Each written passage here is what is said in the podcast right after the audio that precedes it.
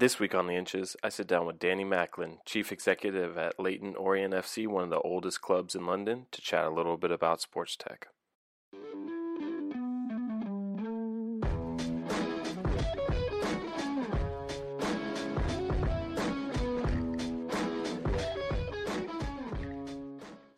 Welcome, ladies and gentlemen, to episode four of The Inches. I'm your host, Nick Lawson, co founder of a company called Squad Sports, where we help teams engage fans with digital activations, but also your co host here on The Inches. Now, for those of you who are new, The Inches is a podcast that looks at sports technology and how it affects overall fan engagement, but in particularly how it affects the sponsorship world and how it's changing that storyline in sports sponsorship.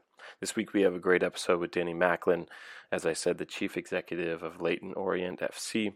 He has some great insights uh, over in London, over in um, the football sort of world there on what's working, what's not. What I'm finding really interesting uh, with all of these teams is they're all chatting about esports. Esports is a big thing that's popping up in multiple, multiple episodes that are coming up and overall in video games. So I'm really excited about to to share this talk with you all. Really excited about the content here, and really thanks Danny for hopping on. So I hope you enjoy it. Awesome. Thank you so much, Danny, for joining us here on the Inches. Uh, just a little background Danny is the chief executive at uh, Leyton Orient FC over in the UK on the outskirts of London, if I'm not mistaken, right, Danny? Yeah, very much so. So we're yeah about five miles, um, about eight kilometres from the right in the city centre, uh, about half a mile away from what was the Olympic Stadium back in 2012. Awesome. Well, yeah, I'd, I'd love to just get started and, and chat with you and, and hear just your overall story, how you kind of got to where you are over at uh, Leyton. Yeah, did, did a focus of my degree, uh, which I studied uh, relatively local by coincidence. In business studies and marketing back in uh, some, many years ago, should we say now. Uh, spent about 10 years in mail order and customer service industries. Uh, very much sort of learnt my ground then in terms of marketing and uh, always had a fascination of, of technology as well as I think in that period of time an awful lot has changed in terms of the digital landscape as it has for everyone. But uh, certain sectors have seen major changes, uh, football being one of those.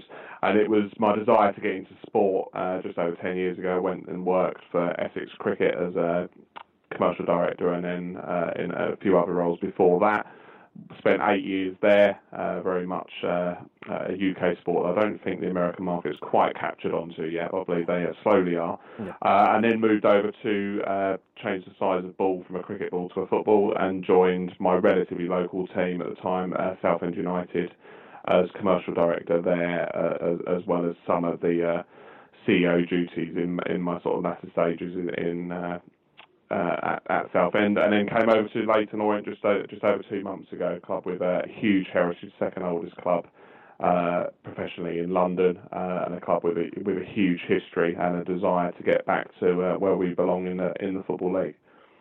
Awesome. You know, you you talked about that rich history, and that's perfect to segue into my my next question. Obviously, having a strong history um, definitely helps with your supporters. How is sort of technology changed the way that you storytell to them, how they consume since sort of you've been in sport um, and, and, and been in charge of sort of that duty of telling those stories?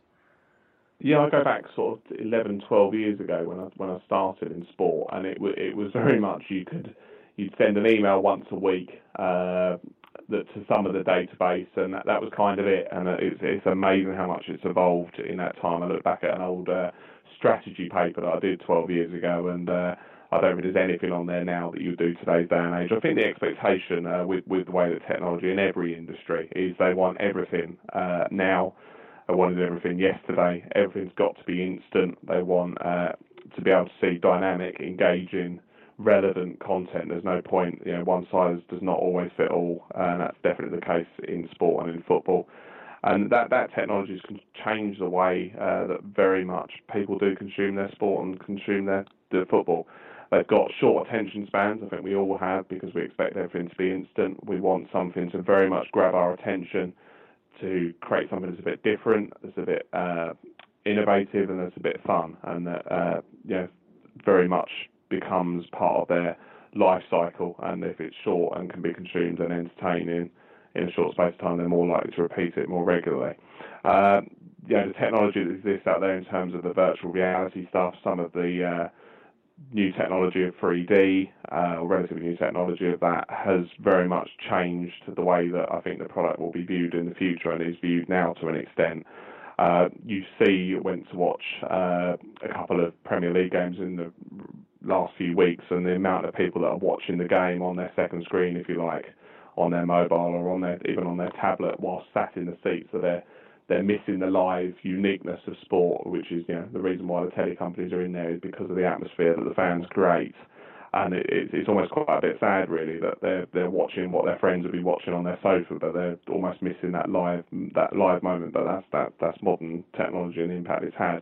And I think moving forward, it will be very interesting, certainly in the UK market and other European markets, and possibly even global markets, of the new players that are coming into the uh, purchase of the television broadcasting rights. So at the moment, the the UK market is very much occupied by BT Sport, relatively new player, along with long-standing uh, of Sky Sports, and the new players that are rumoured to be coming into the market for the bidding of those rights, uh, the likes of Amazon and Facebook will very much change if one of them is successful. The uh, the makeup of the uh, of the televised games that exist within those markets, including here in uh, England.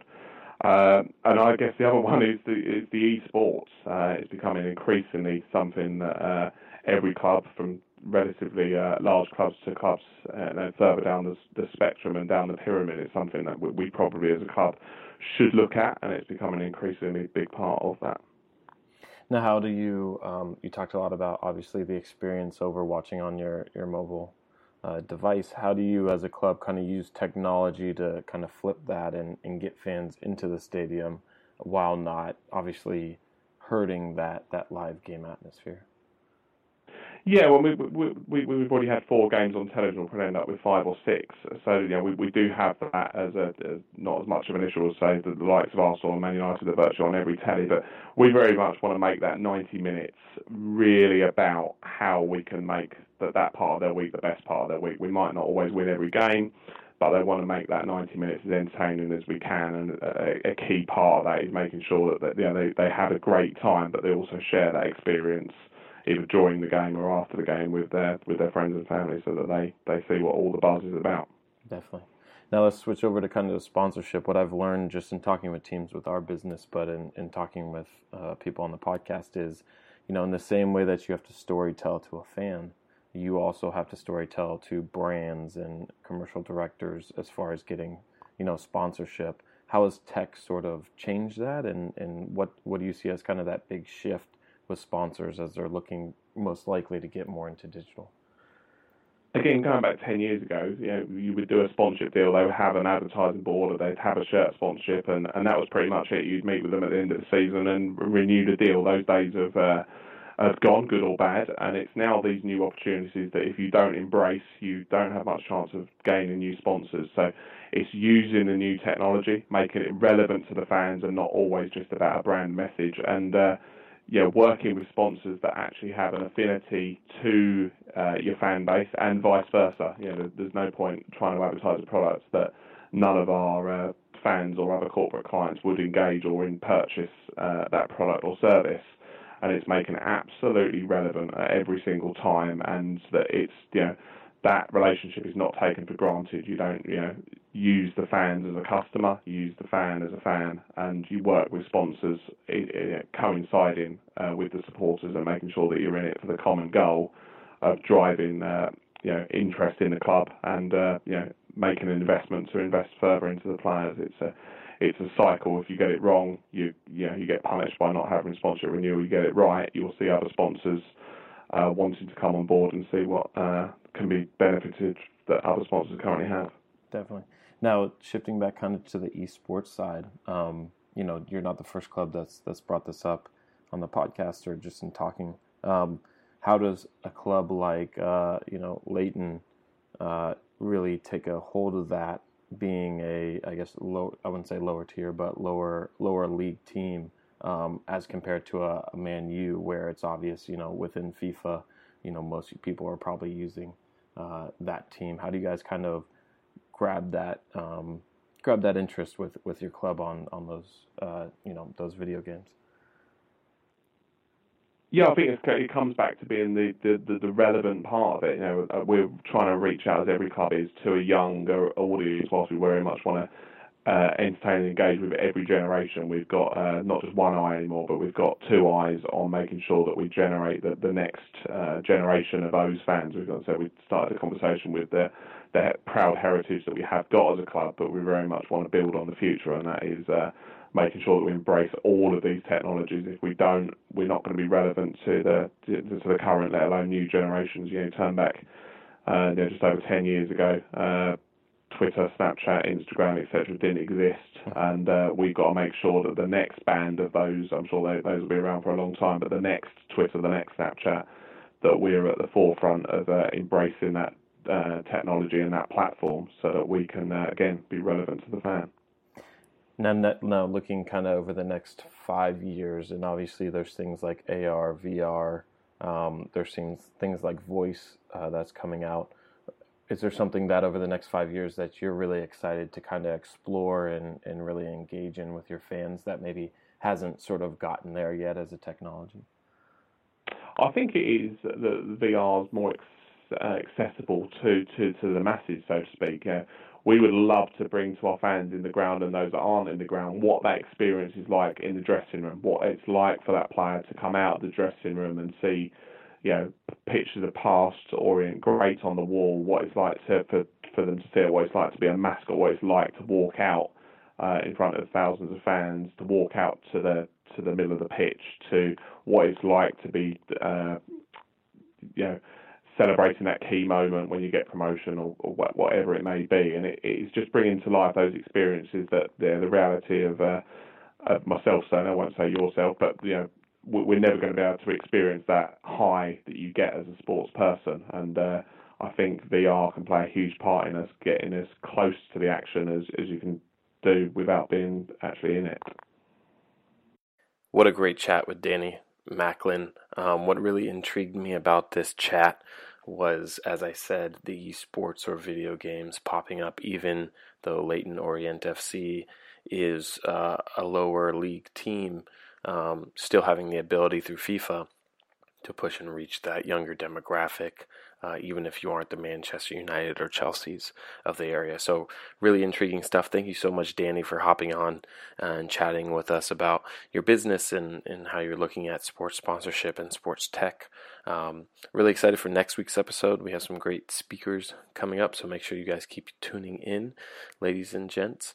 And um, really excited uh, for you all to share this with colleagues, friends, anybody in the industry. My goal here with the inches is to really help share this, help share knowledge from a vast amount of influencers and practitioners within the game so that we as an industry as a team as a organization uh, as a league whatever that may be can get better um, about how we think about this shift in technology with sports engagement but also more particularly sports sponsorship so that's it for episode four until next time this is nick lawson your co-host of the inches signing out. Have a great week and really push those tech limits for your team